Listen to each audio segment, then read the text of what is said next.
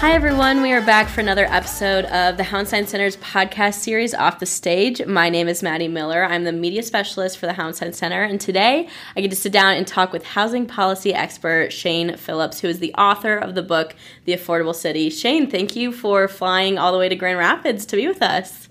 Thank you for having me. It was not just a flight, unfortunately. yeah, I yeah, forgot about that. Maybe we can get to that. Yes, yeah. No, I I feel so bad.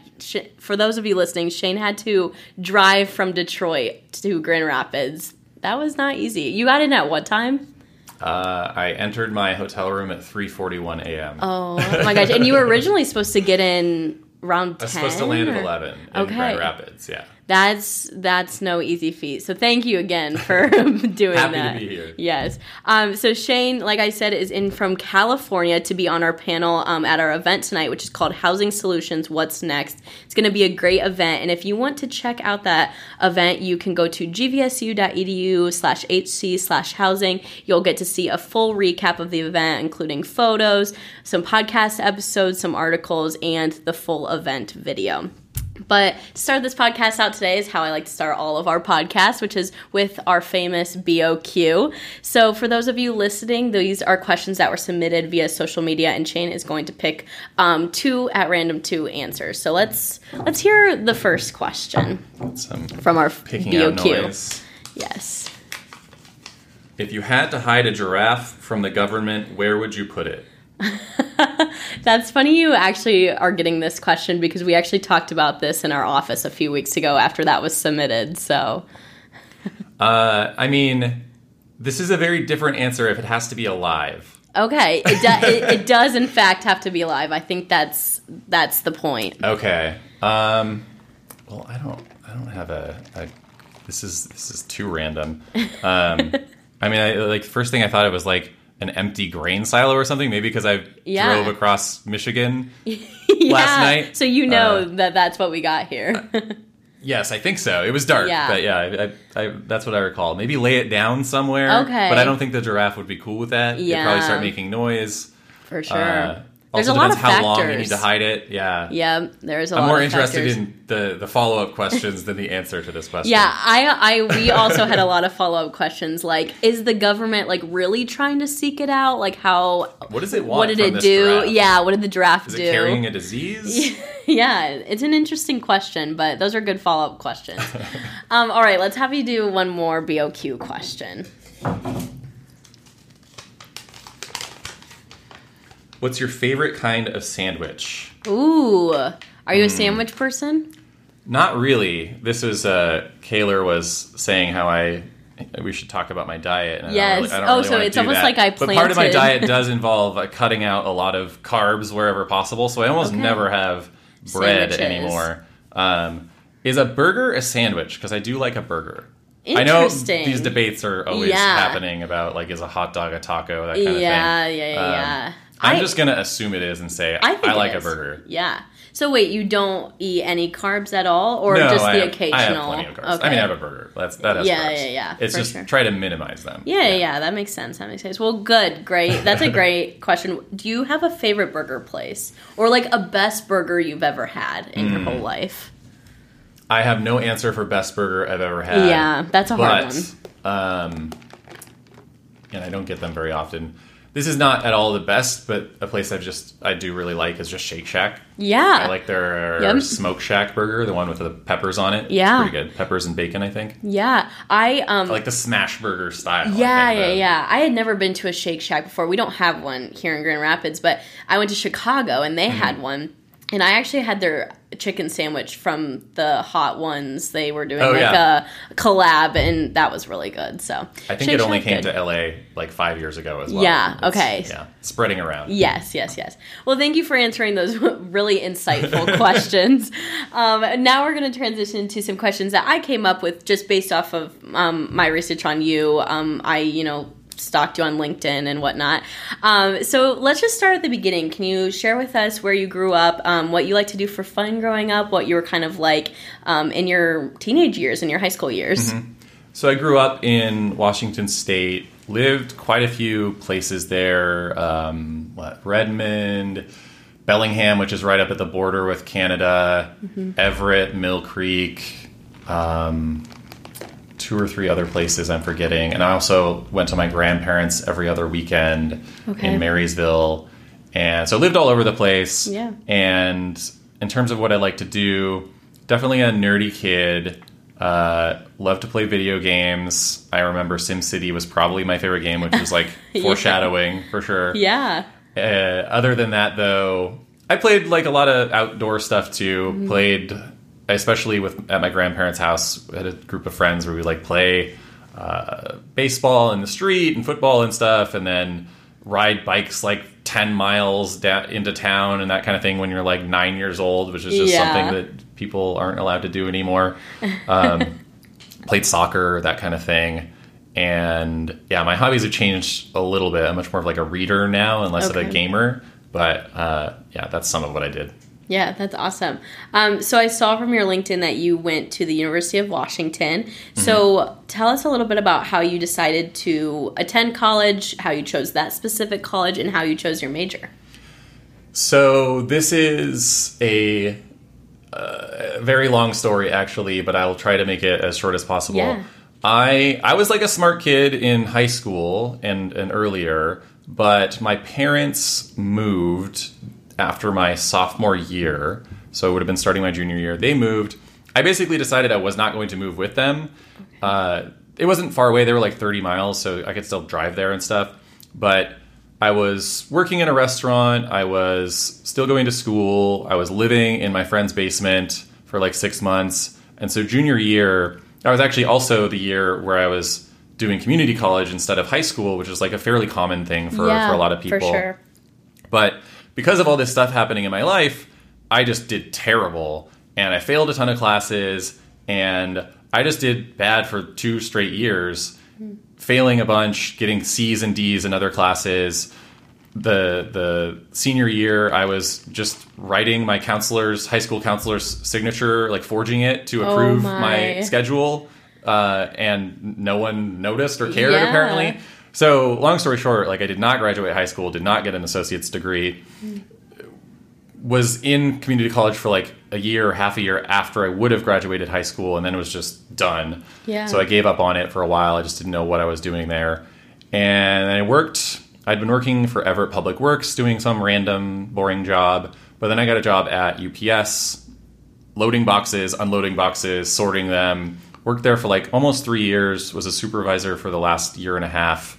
It's a very interesting place where almost everyone is part time for the first several years they work there, and Yeah. I was part time the whole time. So even as a supervisor, I was part time, and the job was from like 9 p.m. to 3 a.m. every night on weekdays.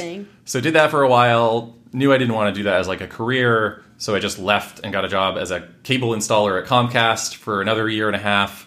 Did that for a while, learned some stuff that has been now useful for like home DIY Yeah. as an adult. For sure. But anyway, like still didn't know what I wanted to do. Mm-hmm. Somehow, not exactly sure how I came to this conclusion, decided I wanted to be a doctor and went back Mm-hmm. to community college first because I had no GED, no diploma, no Yeah. anything. But you can just go to community college and get an associate's degree with none of that stuff. So Wow, I didn't know that that you could go to community college without a GED. I thought that was required. You do have to pass some really basic tests just to like qualify okay. you into English 101 or English 98 and math Yeah, of some kind or another. Makes so sense. You can't just like take Go, whatever you want. yeah. But yeah, so that was the that was the plan and I did well there once I had an actual reason to be going and a goal. Yeah, So that was yeah, that that made a big difference. Did really well there. Transferred to University of Washington and you asked like why I decided there. Yeah. I grew up in Washington State. It's the best school in the state. Yeah. I did well in an associate's program, and you're pretty much guaranteed as a transfer student to get into at least a Washington State college, and Yeah. there's only a few of them. And I felt like I was, you know, qualified enough to get there. So I, I, I was fortunate because I didn't apply anywhere else. Yeah. Um, but they did accept me, and I did my degree in in biochemistry there, just as like you know a way to sort of meet the medical school prerequisites and Yeah. get the education I needed to take the MCAT. Okay, cool. So I feel like the next natural question is you have a major in biochemistry, but then you got your, I saw that you have your master's in urban planning and public administration. Those 2 mm-hmm. don't really go together like whatsoever. So what made you make that switch and why? Yeah.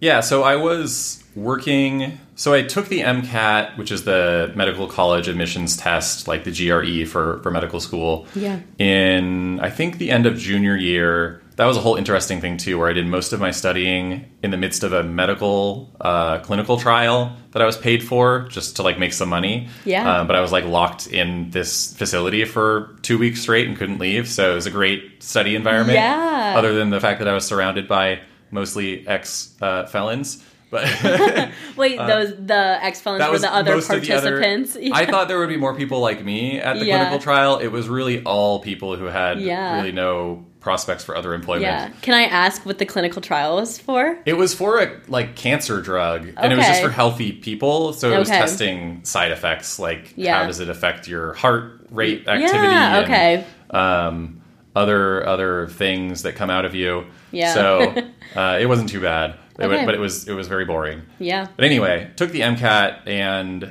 did really well, like really really well. But and I was applying to medical schools, working in a tuberculosis research lab on mm-hmm. campus, like mm-hmm. as my actual job after college. Okay. But really struggling to get um, even interviews, much less accepted, mm-hmm. because even though I had like the 99th percentile MCAT and like a 3.7 GPA, after coming back to college, I had all those failures from when I was like 16 and 17. So my yeah. overall GPA was like a 3.0 or lower, which yeah. is not very competitive. And a lot of places were just screening me out. Yeah. And on the one hand, like that sucks. It's stupid. It shouldn't work that way. They should look at the more recent grades. Mm-hmm. On the other hand, I realized at a certain point that I was spending my lunch break reading Seattle Transit blog and stuff like that. Yeah. And that was clearly what I was more interested in.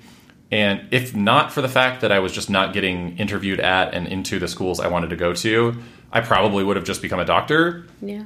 But I am actually very glad yeah. in retrospect that that's not what I ended up doing. Every time I go to a hospital nowadays, I I feel very good about the decision yeah, I made. But that was sure. really that was really it. It was I just yeah. didn't want to keep applying and or like mm-hmm. settle and go to a place that I didn't really want to live. And that also comes back to the urban planning and transportation and housing.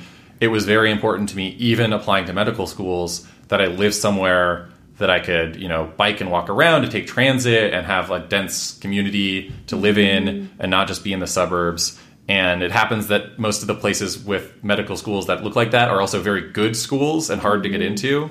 So it just kind of showed me that, you know, this is if I'm more interested in like the place I live than going to medical school, maybe cities are what really interests me. Yeah. And so that just motivated me to take the GRE, apply to some grad schools, and I ended up at USC just because they gave me a scholarship, basically.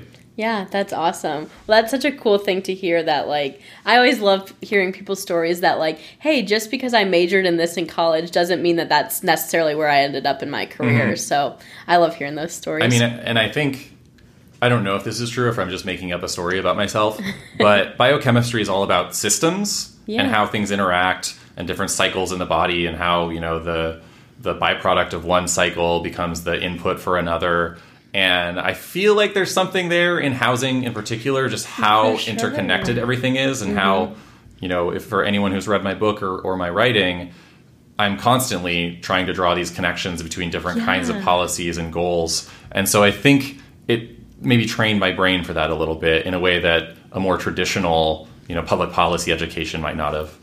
Yeah, that is awesome. That's such a cool connection to hear. Um, so, like I mentioned, you are a housing policy expert. So, I personally have lived in the Midwest my entire life, and that is kind of the demographic of the listeners of this podcast as well. So, I'm curious to know, you being from LA, if there's any fun facts, I guess, about housing policy, transportation, economic development, you know, anything in your world, I guess, that particularly pertains to LA or California that might shock us here in the Midwest or be really different for us?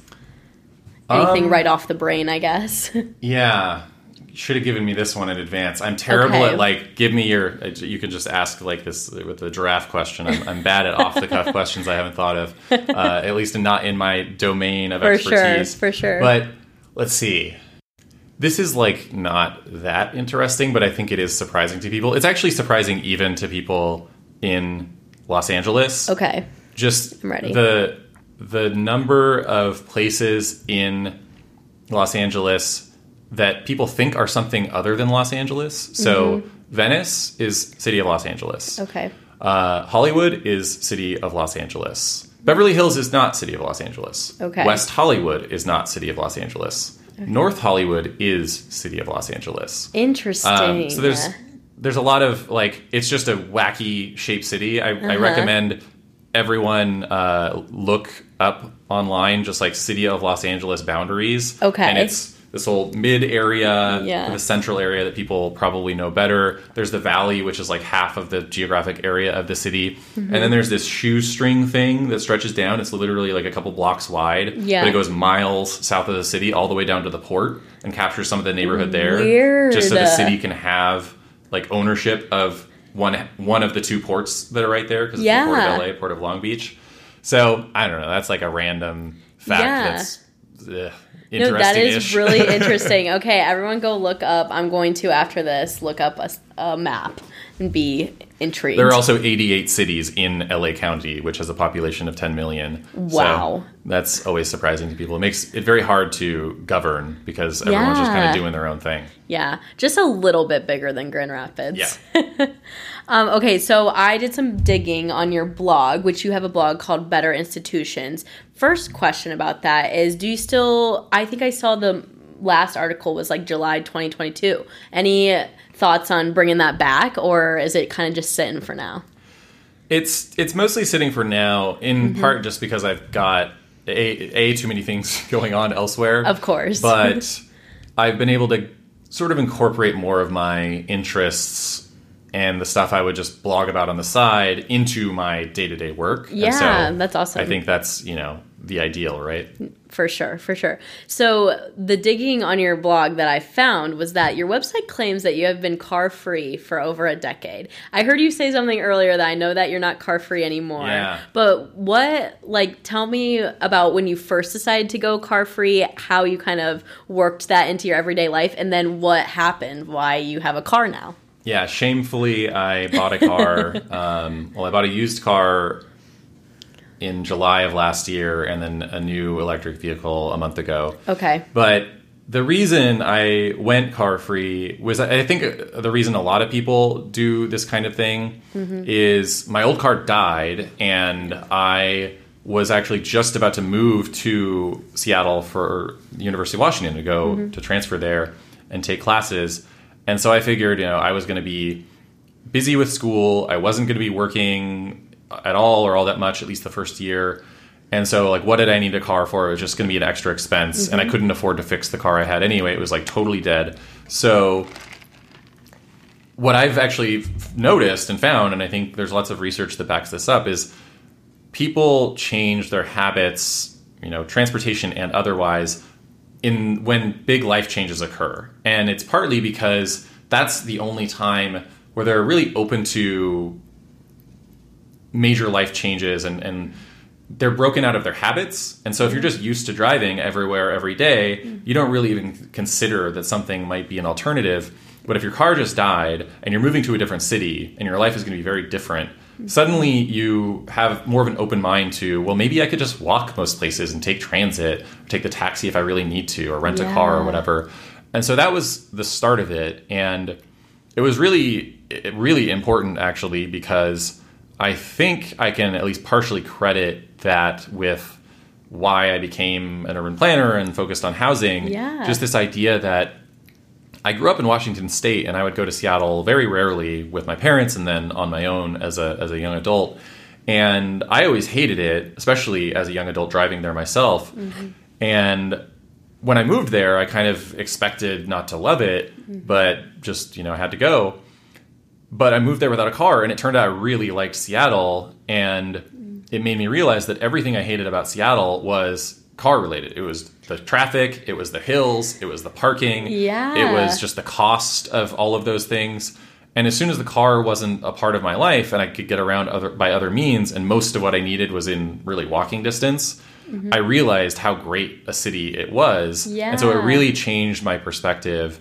Um, and and I lived that way for a long time. I probably that was in uh, 2007 or so, and then I just bought a car in 2022. So about 15 years I went without a car. My entire time in LA included, and you just kind of you know you you adjust your life around it. Like I always tried to live near where I worked. I worked in Mm-hmm. pretty central locations. And the reason I ended up buying a car is like multi, multiple things going on. Again, it was like a life change Yeah. where I broke up with my long term girlfriend and I had been kind of got used to using her car occasionally Yeah, when I really needed it. And uh, and a lot of my friends sort of dispersed Mm-hmm. and it just was harder to get around and see them as often. So I bought a car from a friend, just a used one for a bit, but I'd also just had solar panels installed in my house. So I have like free electricity at this point Yeah. and all the tax credits and everything. I was like, I really should just get uh, an, An electric, electric. vehicle. Yeah. And so finally uh, pulled the trigger last last month and got a a nice uh, Nissan Leaf SV Plus. Wow, that's so fancy. That's really cool. That is such a cool story to hear. I've like I have a friend that's living in Chicago right now that like doesn't have a car. And like f- at first when I hear that I'm like, "What do you mean you don't have a car?" But I think for bigger cities it really Mm-hmm. really does make sense. Grand Rapids is it's a little Tougher, you know yeah. it's not it's not as good um, as far as public transportation goes i do live, live really close to here so it is walkable for me but not everybody lives this close and Yeah, it's it it is a challenge where mo you know almost everyone else has a car. yeah LA is an interesting. So Chicago, it's really easy to live without a car, frankly. Yeah, But Los Angeles, it it varies. You can you can structure your life in a way where it's not that big a deal. And now that there are things like Uber and Lyft, uh, you know, Yeah. it was much harder when taxis were the only thing because Yeah. they were super unreliable. They were very expensive. Um, but it's yeah, Los Angeles still it, it is a struggle, and there's just lots of places you can't get easily. And so again, that goes back to you you just design your life around that. There's just certain places you're not really going to go. But in places like Los Angeles, people just have an expectation that you should be able to get anywhere at any time, even if it's going to take an hour and a half because of traffic. Yeah. just getting from one end of the city to the other. But uh, you know, I just abandoned that way of, of, of living for a while, and yeah, now now I'm stuck in traffic more. It's not Yeah. it's not, it's not all all roses here. Oh, for sure, for sure. Well, that's really cool. Um, so my next question is: You've had a lot of different experiences in your career um, since you know graduating and whatnot. Um, when you think about your career so far, what is a project or something you've gotten to work on that um, you're really proud of the impact that it's made? I mean, the biggest thing would almost certainly be the book itself. Yeah. Um, you know, these kinds of books don't sell hundreds of thousands of copies or anything, but it has sold a lot more than books of this type typically do. And not in a way that's like made me money, but it's getting to the right people, which is Yeah. really what matters to me. It's For getting sure. to people who, you know, work in uh, elected office themselves or for an elected official, for city planners, for advocates of various kinds, people who work in the, the housing industry or in policy. So it's it's had a, a really positive impact, and I- I'm shocked by how many people I hear who reach out to me who are just like, you know, this helped me think about this in a different way, or mm-hmm. you know, in the book, I'm trying to make this argument that we need to build a lot of housing, but we also need strong tenant protections, and we need to be spending a lot of public money on things like rent assistance and subsidized development. And it's interesting because in my heart, I believe that building a lot of housing is the most important thing we can do, mm-hmm. and sort of a prerequisite to succeed on all of our other goals. If we don't have that, everything else is going to be really difficult, if not impossible. But it seems like the most effective thing I've done is to convince a lot of people who already agreed with that to support stronger tenant protections, which I'm also very proud of. It's just, I think, not what I expected to come out of it. Mm-hmm. The one other thing I'll say is sort of related, but it is actually at my job at mm-hmm. UCLA at the Lewis Center. Is our podcast? The it's called UCLA Housing Voice, And we've done 45 episodes. Each is about an hour long. It's an interview with a, a researcher mm-hmm. on just a subject that they have published a report or a journal article or a book on.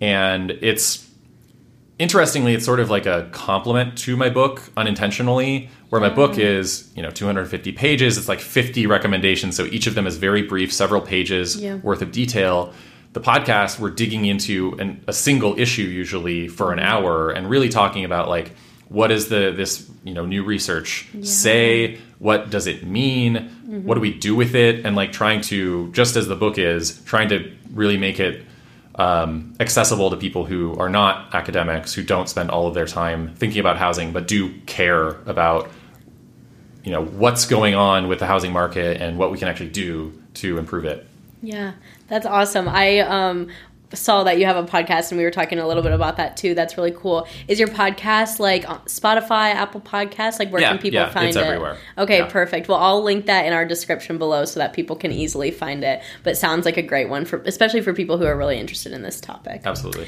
Um, so this is a question that I used to actually end all of our podcasts. So this will be the last question, and it is just what um, would be your advice to somebody wanting to go down a similar career path, similar to your own, um, whether it's just like navigating a bunch of changes or specifically in housing policy? So, I mean, this is always really a hard question to answer, even though it's, of course, really important. But, you know, I guess based on my experience, I think keeping an open mind and just kind of continuing to keep your eyes open to different opportunities. Yeah. This was a struggle for me, you know, having not graduated high school, really having no direction for a while. Mm-hmm. After growing up feeling like, well, I'm just like guaranteed to be successful and ending up in a place where I just do not feel like that was inevitable anymore. And so I, I was really, you know, I spent years not really knowing what I wanted to do and continually looking out for different things and, and not really coming across much and and part of I think why I got to this point was, you know, I left UPS rather than just sticking there and continue, continuing to look for new things. Mm-hmm. I left Comcast, you know, well, I, I, to go to school. So by that point, I, I had an idea of what I wanted to do, mm-hmm. but it was really just not letting myself get stuck in one place if it wasn't where I wanted to be, yeah. and even if it was, you know, even if the thing that I was going to was also not exactly where I wanted to be, if it was mm-hmm. a new experience, if I was going to learn something different from it, if it was going to put me in a different, different position one way or another, yeah. I did it. And I think that um, that has helped me a great deal and also just frankly made me like more of a well-rounded person in a lot of ways. Yeah, that's great advice. Thanks for sharing that. And thank you for sharing um, with all of my questions, including the giraffe one, especially um, on this podcast. And like I mentioned in the beginning, we're excited to have you speak at our event tonight, um, which is called Housing Solutions What's Next. So for you listening, I'm going to put um, this link in the description. But if you want to watch the event or see other event related content, like another podcast episode with Housing Next, Brooke Osterman, please visit gvsu.edu slash hc slash housing for more info. But anyways, thanks Shane so much for sharing. Thank you.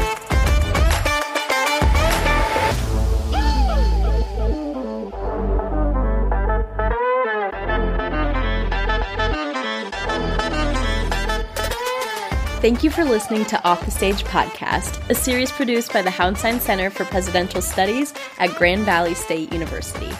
The Hauenstein Center, inspired by Ralph Hauenstein's life of leadership and service, is dedicated to raising a community of ethical, effective leaders for the 21st century. For more information on our center, our Cook Leadership Academy, or our Common Ground Initiative, visit our website at www.gvsu.edu/hc. To keep up with our current events and reoccurring initiatives, you can follow us on Instagram, Twitter, Facebook, or LinkedIn, all of which can be found linked below. If you liked this episode, consider giving us a review or rating so we can be found by other podcast listeners. Again, thanks for listening to Off the Stage Podcast.